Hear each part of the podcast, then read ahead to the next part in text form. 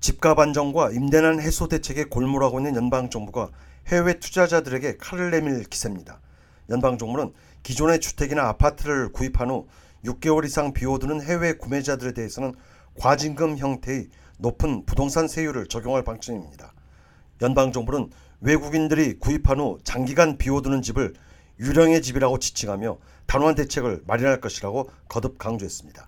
짐 차머스 연방 재무장관은 사실상 투기 목적의 유령의 집에 대한 과징금을 현재보다 3배 인상하고 관련 규정에 대한 단속을 강화할 것이라고 경고했습니다. 짐 차머스 연방 재무장관은 하지만 임대용 주택을 신축하기 위해 필지를 매입하는 해외 투자자의 건축 승인 신청 비용은 대폭 인하할 방침이라고 밝혔습니다.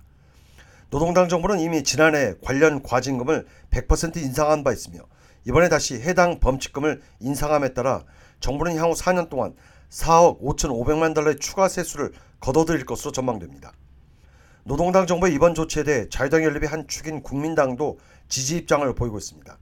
국민당의 데이비드 리틀프라우드 당수는 임대난과 주택난 해소를 위해서 과징금 인상에서 한 걸음 더 나아가 외국인들의 주거용 부동산 구입 금지 조치를 내려야 한다고 목소리를 높였습니다. Australians should get a priority on buying homes in Australia. We've got a supply issue. Uh, this government wanted to bring in one and a half million new migrants, 500,000 this year. That's just putting so much pressure on our migration 국내에서 주택 구입의 우선권은 무조건. 호주 Uh, 국민들에게 주어져야 한다면서 현 정부는 올 한 해 동안 to have the luxury 50만여 of flying 명의 새 uh, 이민자들을 stay in a home 받아들이려 for a 하는데 couple of months every 이는 우리의 uh, 이민 제도 자체는 Australians trying 물론이고 to get into the housing 주택난, 임대난에도 막대한 압박감을 가중시킨다는 점에서 fines that they're probably 1년에 not 한두 달 paying 사용하기 위해서 혹은 투기용으로 외국인들이 집을 구매하는 것을 당분간만이라도 막아야 한다고 주장했습니다.